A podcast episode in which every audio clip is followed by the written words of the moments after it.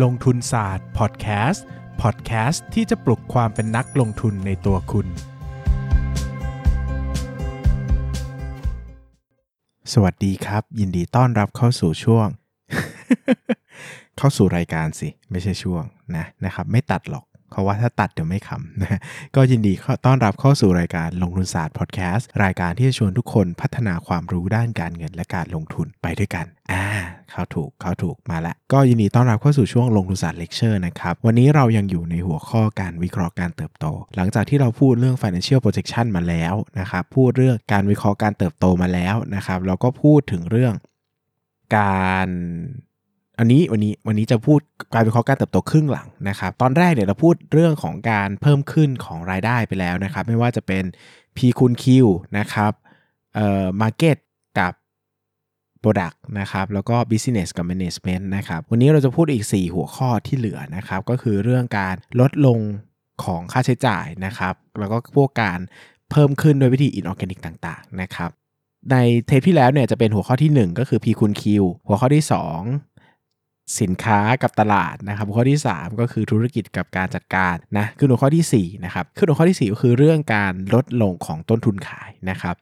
รายได้เนี่ยสมมุติว่าถ้ารายได้คงที่นะครับถ้ารายได้คงที่เนี่ยอีกส่วนหนึ่งที่จะทำให้กำไรเติบโตได้อย่างมาก ก็คือการลดลงของต้นทุนขายนะครับซึ่งการลดลงของต้นทุนขายเนี่ยมีได้หลายประเด็นนะผมจะยกตัวอย่างให้ทีละประเด็น อย่างประเด็นแรกเนี่ยเป็นเรื่องของเขาเรียกว่าค่าวัตถุดิบเออค่าวัตถุดิบเช่น อย่างสินค้าอย่างตัวที่เราเคยเป็นหุ้นในตำนานมาก ๆ ก็อย่าง t ทสโก้เงี้ยนะครับ t ทสโก้เนี่ยเป็นหุ้นยางมาตอยเนอะนะครับก็ช่วงที่น้ำมันลงเยอะๆครับราคาตอนนั้นปี 2015 มั้งนะครับราคาของยางมาตอยมันยังไม่ลงอะแต่ราคาของน้ำมันมันลงมานานแล้วนะครับทำให้ต้นทุนของ t ทสโก้ในการทำยางมาตอยเนี่ยลดลงอย่างมากนะครับกำไรก็ถ่างอย่างมาก บริษัทราคาหุ้นก็ขึ้นไม่หยุดกำไรก็โตเอาโตเอานะครับ หรืออย่างตัวของเท่าแก่น้อยอย่างเงี้ยนะครับเท่าแก่น้อยเนี่ยก็จะเป็นขั้วตรงข้ามเลย คือในประมาณปี 2 ปีที่ผ่านมาเนี่ยเท่าแก่น้อยเจอปัญหา คือตอนนั้นมีความไม่สงบแถบคาบสมุทรเกาหลีนะครับก็จะมีเรื่องว่าโอ้โหเกาหลีเหนือจะยิงอะไรนู่นนี่นั่นหรือเปล่านะครับก็เกิดประเด็นว่าเท่าแก่น้อยเนี่ยซื้อสลายหลักๆ มาจากประเทศเกาหลีนะครับก็ทำให้ราคาเนี่ยมันมี ราคามันเพิ่มขึ้นนะครับเพิ่มขึ้นเยอะเหมือนกันเท่าแก่น้อยก็จะเป็นต้องซื้อเก็บไว้เพราะไม่รู้ว่าอนาคตจะเกิดความไม่แน่นอนใด ๆ หรือเปล่าที่จะซื้อไม่ได้อะไรเงี้ยนะครับกำไรขั้นต้นก็ลดลงอย่างมากนะครับ ไปย้อนดูก็จะเห็นเลยว่าโอ้โหเท่าแก่น้อยเนี่ยประสบปัญหาอย่างมากนะครับ อันนี้เป็นต้นนะครับ อันนี้เป็นต้นก็อันนี้อย่างเรื่องแรกก็เป็นเรื่องของค่าวัตถุดิบนะครับ ค่าวัตถุดิบ อย่างที่2นะครับ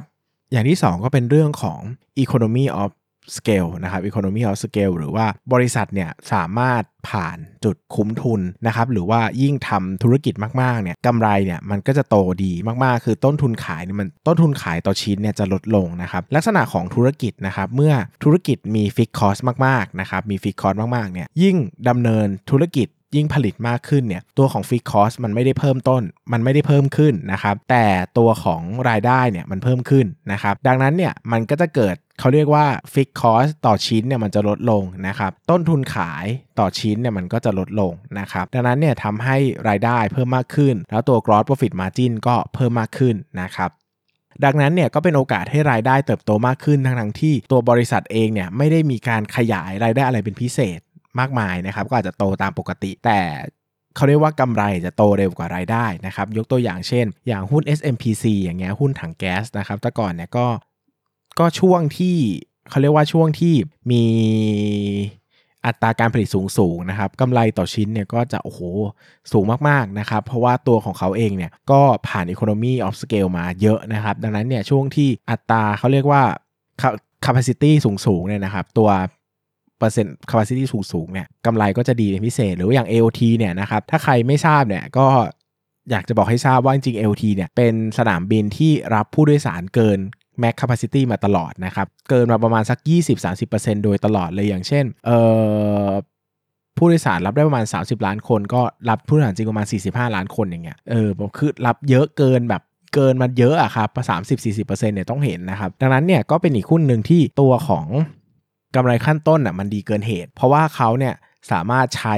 เขาเรียกว่าทรัพยากรที่มีเนี่ยคุ้มค่ามากๆนะครับคุ้มค่ามากๆ อันนี้ก็เป็นหัวข้อแรกคือการเรื่องของการลดของต้นทุนขายนะครับ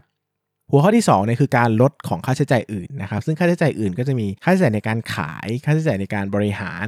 ดอกเบี้ยจ่าย แล้วก็ตัวภาษีจ่ายนะครับ ค่าใช้จ่ายในการขายเนี่ยส่วนใหญ่ก็จะเป็นเรื่องของการโฆษณาประชาสัมพันธ์นะครับหุ้นหลาย ๆ ตัวเนี่ยที่ทำโฆษณาหนัก ๆ ประชาสัมพันธ์หนัก ๆ เนี่ยเมื่อวันใดวันหนึ่งเขาหยุดทำเนี่ยนะครับกำไรก็จะโตทันที เพราะว่าค่าใช้จ่ายเนี่ยนะครับถ้าหยุดจ่ายมันก็จะลงไปที่บรรทัดกำไรเลยนะครับดังนั้นเนี่ยหุ้นที่ลด กิจกรรมการขายต่างๆเนี่ยก็มีโอกาสที่กำไรจะเติบโตได้อย่างรวดเร็วนะครับยกตัวอย่างให้เห็นชัดที่สุดก็คือหุ้นคาราบาวแดงนะครับที่ก่อนหน้านี้เนี่ยเขาเคยไปทำการตลาดที่อังกฤษนะครับแล้วก็ทำเรื่องเกี่ยวกับ football marketing เยอะมากนะครับก็ไปสนับสนุนทีมฟุตบอลนู่นนี่นั่นนะครับซึ่งทีมฟุตบอลเนี่ยค่าใช้จ่ายในการสนับสนุนสนับสนุนเนี่ยแพงมากๆนะครับโอ้โหแบบปีหนึ่งเนี่ยหลายล้านอะหลายร้อยล้านนะครับมันแพงมากๆนะครับก็อยู่มาจุดหนึ่งเนี่ยเขาก็ตัดสินใจหยุด การสนับสนุนนะครับ เพราะคิดว่าไม่คุ้มค่าที่จะทำต่อไป เพราะว่าตัวยอดขายในตัวอังกฤษเนี่ยก็ไม่ได้เติบโตดีมากนักนะครับ ก็หยุดไปนะครับพอหยุดไปเนี่ยสิ่งที่เกิดขึ้นก็คือกำไรเติบโตขึ้นทันทีเลยนะครับ พุ่งขึ้นทันทีจากการลดลงของค่าใช้จ่ายในการขายก้อนนี้นี่เองนะครับ ต่อไปก็เป็นค่าใช้จ่ายในการบริหารนะครับค่าใช้จ่ายในการบริหารเนี่ยส่วนใหญ่เนี่ยมันจะค่อนข้างคงที่นะครับเพราะว่าตัวแอดมินคอสเนี่ยมันจะไม่ค่อยเปลี่ยน ยกเว้นในกรณีหนึ่งที่เห็นเยอะๆ ก็คือเรื่องของ หนี้สงสัยจะศูนย์นะครับบริษัทไหนเนี่ยที่มีแนวโน้มที่หนี้สงสัยจะศูนย์ลดลงนะครับหรือมีการตั้งสำรองลดลงเนี่ยนะครับตัวของ administration cost นะครับหรือว่าค่าใช้จ่ายในการบริหารเนี่ยมันจะลดลงไปด้วยนะครับยกตัวอย่างเช่นก็อย่าง TCAP อย่างเงี้ยก็เคยมีช่วงก่อนหน้านี้ที่แบบนี่สายจะสูนลดลงนะครับกำไรก็เติบโตขึ้นหรือว่าจะเป็นตัวอย่าง KTC อย่างเงี้ยก็ตั้งสำรองลดลงนะครับหุ้นก็ขึ้นระเบิดระเบ้อเลยนะครับก็เป็นสิ่งที่เกิดขึ้นได้เหมือนกันนะครับ ค่าใช้จ่ายตัวต่อไปนะครับก็คือดอกเบี้ยจ่ายนะฮะดอกเบี้ยจ่ายก็คือดอกเบี้ยฮะดอกเบี้ยเงินกู้ธนาคารเนี่ยก็กู้เข้ามานะดอกเบี้ยธนาคารดอกเบี้ยหุ้นกู้ทั้งหลายที่กู้เข้ามาเงี้ยนะครับก็ถ้าเราสามารถลดมันได้นะครับก็ทำให้รายได้โตได้เหมือนกันนะครับโดยทั่วไปในธุรกิจทั่วไปเนี่ยดอกเบี้ยจ่ายจะลดลงไม่ได้มากนะครับเพราะว่าส่วนใหญ่ก็จะกู้อยู่ในระดับที่พอดีกับการทำธุรกิจอยู่แล้วนะครับแต่จะมีหุ้นกลุ่มหนึ่งที่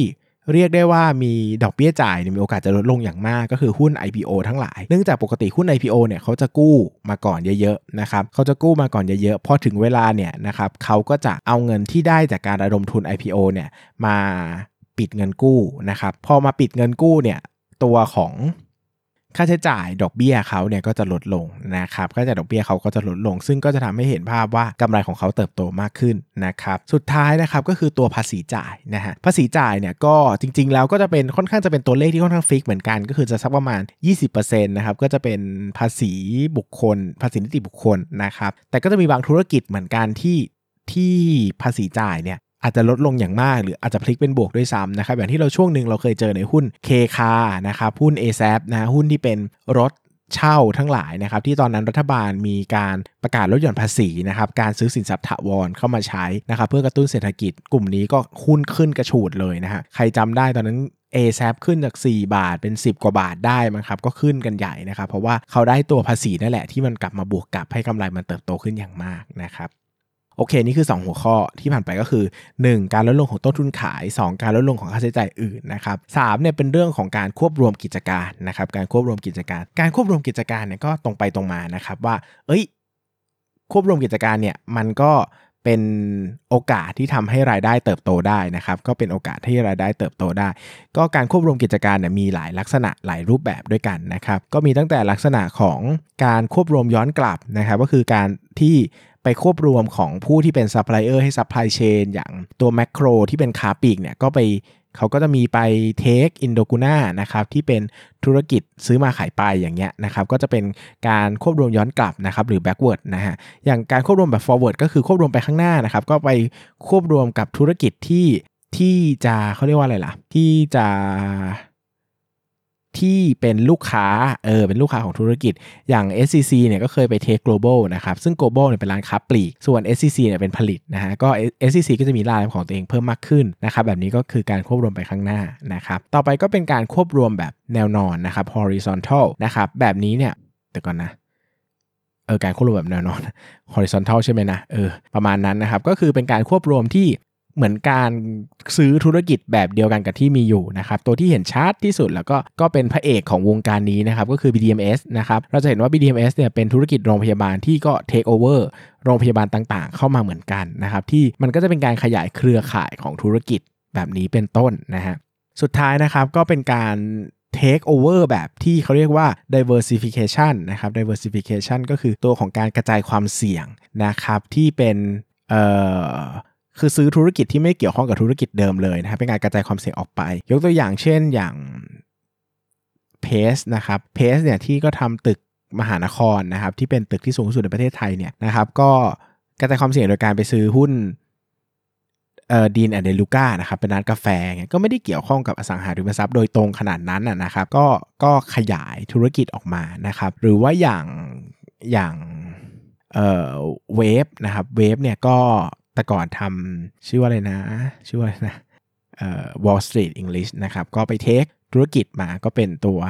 j e f f e r s t e c k นะครับ ซึ่งก็ไม่ได้เกี่ยวข้องกับธุรกิจเดิมก็เป็นการ diversification ออกไปนะครับ ก็ทำได้เหมือนกัน ตัว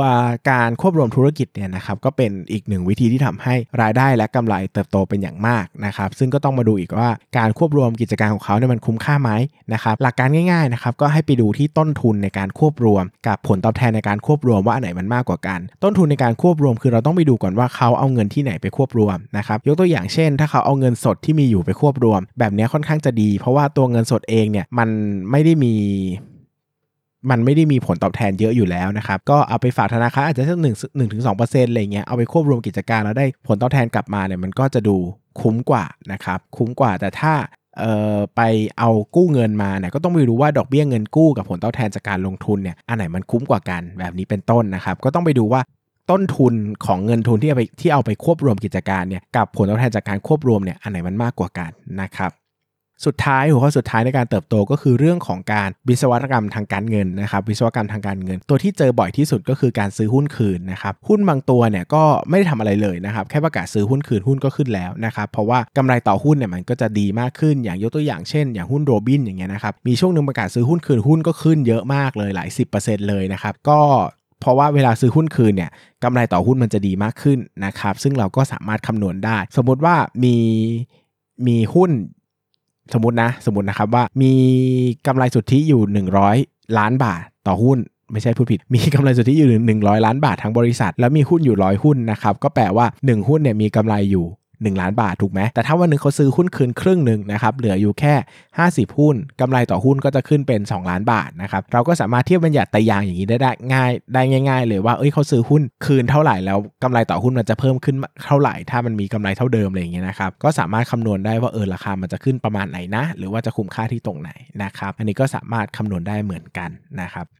ก็จะเป็นหลัก หลักๆเนอะอันนี้ผมก็อาจจะไม่ได้ลงรายละเอียดมากนักนะครับเพราะว่าจริงๆ เรื่องพวกนี้มันยากเหมือนกันเนอะจริงๆสอนในพอดแคสต์มันก็อาจจะไม่ได้ขนาดนั้นเท่าไหร่ แต่ผมก็จะให้ไอเดียเป็นภาพรวมๆไว้แล้วกันว่ามันก็จะมีเรื่องของการลดลงของต้นทุนขายนะครับการลดลงของค่าใช้จ่ายอื่นนะครับมีเรื่องของการควบรวมกิจการนะครับแล้วก็มีเรื่องของการ วิศวกรรมทางการเงินนะครับ ซึ่งทั้งหมดทั้งมวลเหล่านี้นะครับก็จะสามารถกลับกลายมาเป็นการเติบโตได้หมดเลยนะครับดังนั้นหลักการง่ายๆในการหาการเติบโตที่ผมทำนะครับ ก็ 1 ก็คือดูเลยว่ารายได้จะมีโอกาสเพิ่มขึ้นไหมนะครับสต้นทุนขายจะมีโอกาสลดลงไหมนะครับสค่าใช้จ่ายอื่นจะมีโอกาสลดลงไหมนะครับ มีโอกาสจะควบรวมกิจการไหมแล้วก็มีวิศวกรรมทางการเงินไหมนะครับหลักๆ มันก็จะวนๆอยู่แถวนี้นะครับก็จะอยู่ใน 7 หัวข้อหลักที่ผมให้ไป ซึ่งมันก็จะแตกย่อยเป็นยิบย่อยมากมายนะครับ ซึ่งผมค่อนข้างจะเชื่อมั่นว่า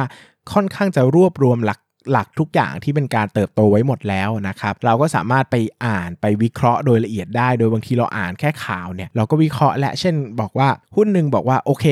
มี สมมติว่าหุ้นหนึ่งบอกว่าเขาจะไปซื้อ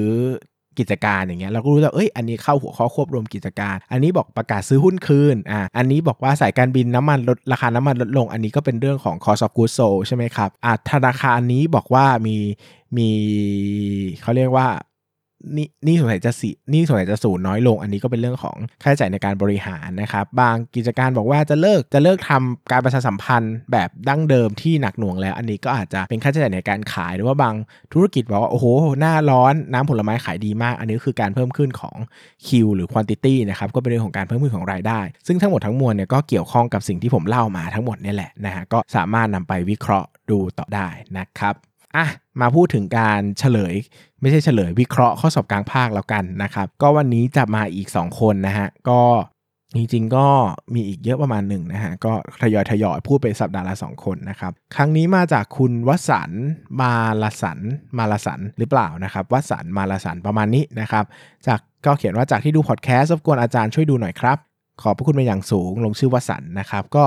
เขาก็วิเคราะห์ CKP นะครับแล้วก็บอกว่าผมมือใหม่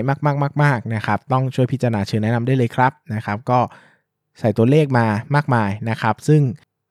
เออโอเค ก็ให้งบการเงินผมมานะครับ แล้วก็มีการวิเคราะห์มานิดหน่อยอะเขียนว่า CKP เป็นบริษัทลงทุนเกี่ยวกับพลังงานไฟฟ้าจากเขื่อนเป็นหลักและพลังงานทดแทนอื่น ๆ ในลักษณะ holding company 1. จุดแข็งเป็นกิจการที่มีรายได้แน่นอน มีสัญญากับการไฟฟ้าระยะยาว 30 ปี อันนี้ผมเห็นด้วย เออ ผมว่าอันนี้โอเค ก็คือมีการพูดถึงจุดแข็ง ซึ่งอันเนี้ยเป็นการพูดถึง revenue stream นะ ความแข็งแรงของ revenue stream ซึ่งมันเป็นหลักที่ผมให้วิเคราะห์เนอะซึ่งไม่รู้ว่าน้องวิเคราะห์จากหลักที่ผมสอนหรือเปล่านะสองบริษัทช.การช่างเป็นผู้ชำนาญด้านการก่อสร้าง โอเค อันนี้ผมเห็นด้วยในการวิเคราะห์แบบนี้นะครับ เพราะว่าเป็น key partner เนอะพูดถึง CKP แล้วไม่พูดถึง CK เนี่ยไม่ได้เลยนะฮะสามก็คือพลังงานไฟฟ้าในประเทศเพื่อนบ้านยังมีความต้องการสูงอะอันนี้โอเค ผมเห็นด้วยนะครับก็ถือว่า วิเคราะห์ opportunity นะครับได้ค่อนข้างชัดเจนนะโอกาส growth เติบโตยังมีนะครับบริษัทได้ออกแบบระบบน้ำให้ปลาไหลผ่านเขื่อนได้โดยไม่เกี่ยวข้องกับน้ำที่ไปผลิตไฟฟ้าอ่าอันนี้อาจจะเป็นเรื่องของเรื่องของ CG หรือเปล่านะครับ แต่หมายถึงว่าเป็นเรื่องของสิ่งแวดล้อมหรือเปล่า แต่ดูไม่ได้เกี่ยวข้องกับกับตัวบริษัทมากขนาดนั้นนะเนอะยกเว้นแบบโอเค นี่เป็นจุดเด่นที่ทำให้ ต้องจ้างเขาผลิตอะไรอย่างนี้ก็เป็นต้นนะครับจำหน่ายไฟฟ้าแบบ IPP ทำให้ไม่ต้องแข่งขันกับโรงไฟฟ้าขนาดเล็ก อันนี้ก็โอเค อันนี้ก็เป็นคีย์ไอเดียหนึ่งใช้ได้นะครับ ความเสี่ยงนะการผลิตไฟฟ้ากับปริมาณน้ำในเขื่อน ซึ่งมาเป็นวลีอะไม่ได้วิเคราะห์มาเป็นวลีนะครับ ในบริอนาคตมีบริษัทจากจีน หรือทุนจีนเข้ามาในภูมิภาคอาเซียเปรียบได้ อืม ก็โอเคอยู่ เขื่อนเป็นกิจกรรมที่มีผลกระทบกับชีวิตชาวบ้านอาจเปลี่ยนแปลงไป แล้วมันเกี่ยวข้องกับธุรกิจอย่างไร อันนี้ต้องตอบพูดต่อให้จบนะครับ ในอนาคตค่าไฟฟ้าอาจมีการปรับลดลงนะครับจากต้นทุนการผลิตที่ต่ำลง อันนี้ก็เห็นด้วยเนะว่าอนาคตอันนี้ก็เป็นเทรดที่สำคัญว่าตัวรัฐบาลแล้วอาจตัวรัฐบาลอาจจะไม่อาจจะไม่ยินยอมที่จะจ่ายราคาไฟฟ้าเท่าเดิมนะครับ ซึ่ง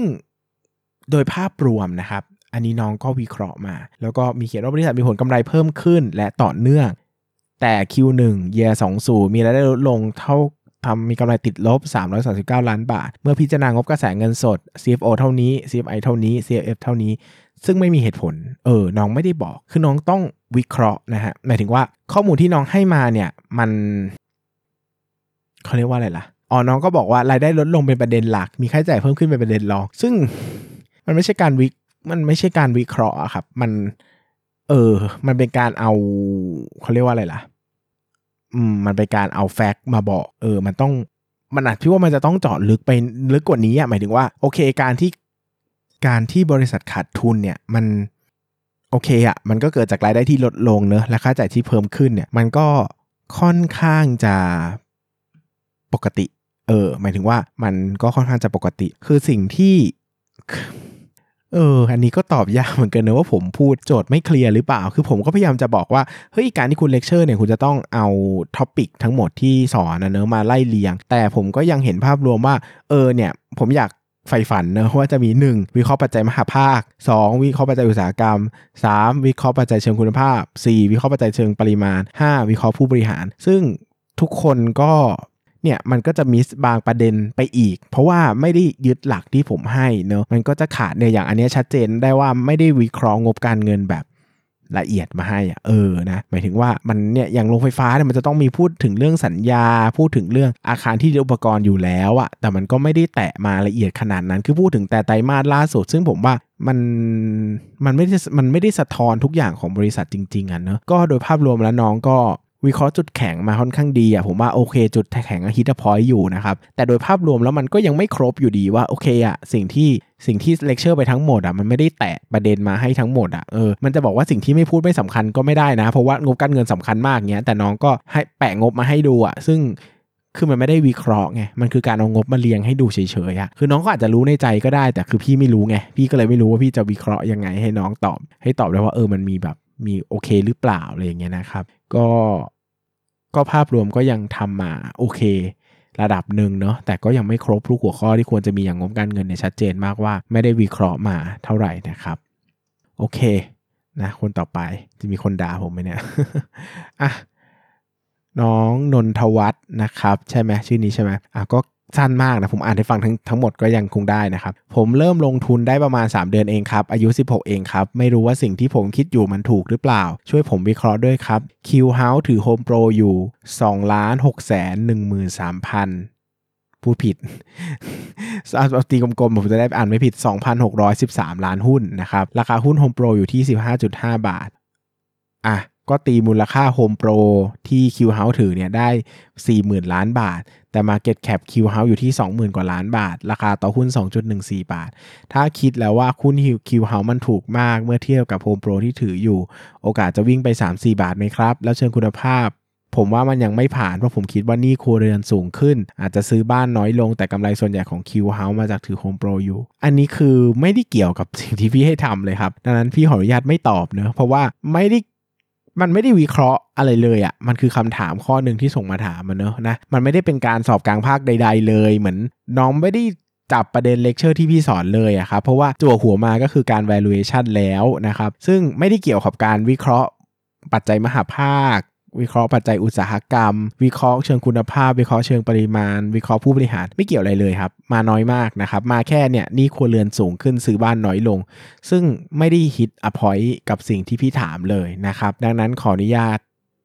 คือมันก็ไม่ใช่ว่าไม่ก็ไม่อะไรนะ ก็คือไม่รู้จะพูดอะไรอะ่ะ เนื่องจากสิ่งที่น้องถามมามันไม่ตรงกับ น้องตอบในสิ่งที่ไม่คือน้องตอบในสิ่งที่ไม่ตรงกับสิ่งที่พี่ถามนะครับ โอเคนะเพื่อที่จะไม่ได้ดูใจร้ายเกินไปนะฮะเดี๋ยวจะหาว่าพี่เป็นคนเลวร้ายนะครับอะน้องถามมาพี่ตอบนิดนึงก็ได้ว่า สิ่งที่น้องคิดถูกไหมถูกครับ ถ้าราคาหุ้นโฮมโปรสมเหตุสมผลคำถามคือน้องรู้ได้ยังไงครับว่าราคาหุ้นโฮมโปรที่ 15.5 บาทเนี่ยมันสมเหตุสมผลแล้ว ถูกไหมถ้าหุ้นโฮมโปร15.5 บาทมันแพงไปเนี่ยแปลว่ามูลค่าที่น้องประเมินมามันก็แพงไปก็ได้ 15.5 บาทไม่ใช่มูลค่าพื้นฐานนะครับ แต่เป็นราคาตลาด ดังนั้นเนี่ยน้องรู้ได้ยังไงว่าราคาตลาดราคานี้สมเหตุสมผลแล้ว ดังนั้นน้องเอาราคาตลาดมายึดเป็นมูลค่าพื้นฐานไม่ได้นะครับ อันนี้คือผิด เต็มๆเลยนะครับ อันนี้ใช้ไม่ได้นะครับ ก็ก็ใช้ใช้ไม่ได้เนี่ยไม่ไม่ได้หมายถึงว่าใช้ไม่ได้คือน้องใช้ไม่ได้นะ แต่หมายถึงว่าวิธีแบบนี้เอาไปใช้ต่อไม่ได้ เพราะว่าหลักการคิดมันผิดเนอะ15.5 บาทเนี่ยมันไม่ใช่มูลค่าพื้นฐานมันคือราคาตลาดก็ประมาณนี้แล้วกันครับ เข้าใจไหมเนี่ยพี่ไม่ได้ อืมไม่ได้โหดร้ายอะไรนะ ก็คือพูดตรงๆแล้วกันประมาณนี้นะครับ ก็หวังว่าน้องจะเข้าใจโอเคนะครับสำหรับวันนี้ก็ขอบคุณทุกคนมากครับ ใน 6 คนที่ผ่านมานะครับ ยังไม่มีใครที่ผมรู้สึกว่าควรจะได้ 10 เต็ม 10 เลยอะนะ 8 เต็ม 10 9 เต็ม 10 หรือ 10 เต็ม 10 ยังไม่มีเลยนะครับ สูงสุดผมให้อยู่แถวๆ7 6 เต็มที่นะฮะมันไม่มีใครฮิตอพอยต์เลยอะซึ่งก็เข้าใจได้เพราะว่าผมอ่านเรียงจากวันเนอะก็จะมีคนที่ส่งมาตั้งแต่วันที่ 20 21หรือพวกเนี้ยอาจจะมีเวลาทำน้อยนะครับก็เดี๋ยวรอคนทางหลังๆ ที่เขาอาจจะทำมาละเอียดเดี๋ยวลองดูว่าเขาอาจจะทำมาลึกก็ได้นะครับจะได้วิเคราะห์วิจารณ์ให้ได้อย่างถูกต้องสำหรับวันนี้ก็ขอบคุณทุกคนมากเลยครับ สวัสดีครับ อย่าลืมกดติดตามลงทุนศาสตร์ในช่องทาง podcast player ที่คุณใช้ แล้วกลับมาปลุกความเป็นนักลงทุนกันใหม่ในลงทุนศาสตร์พอดแคสต์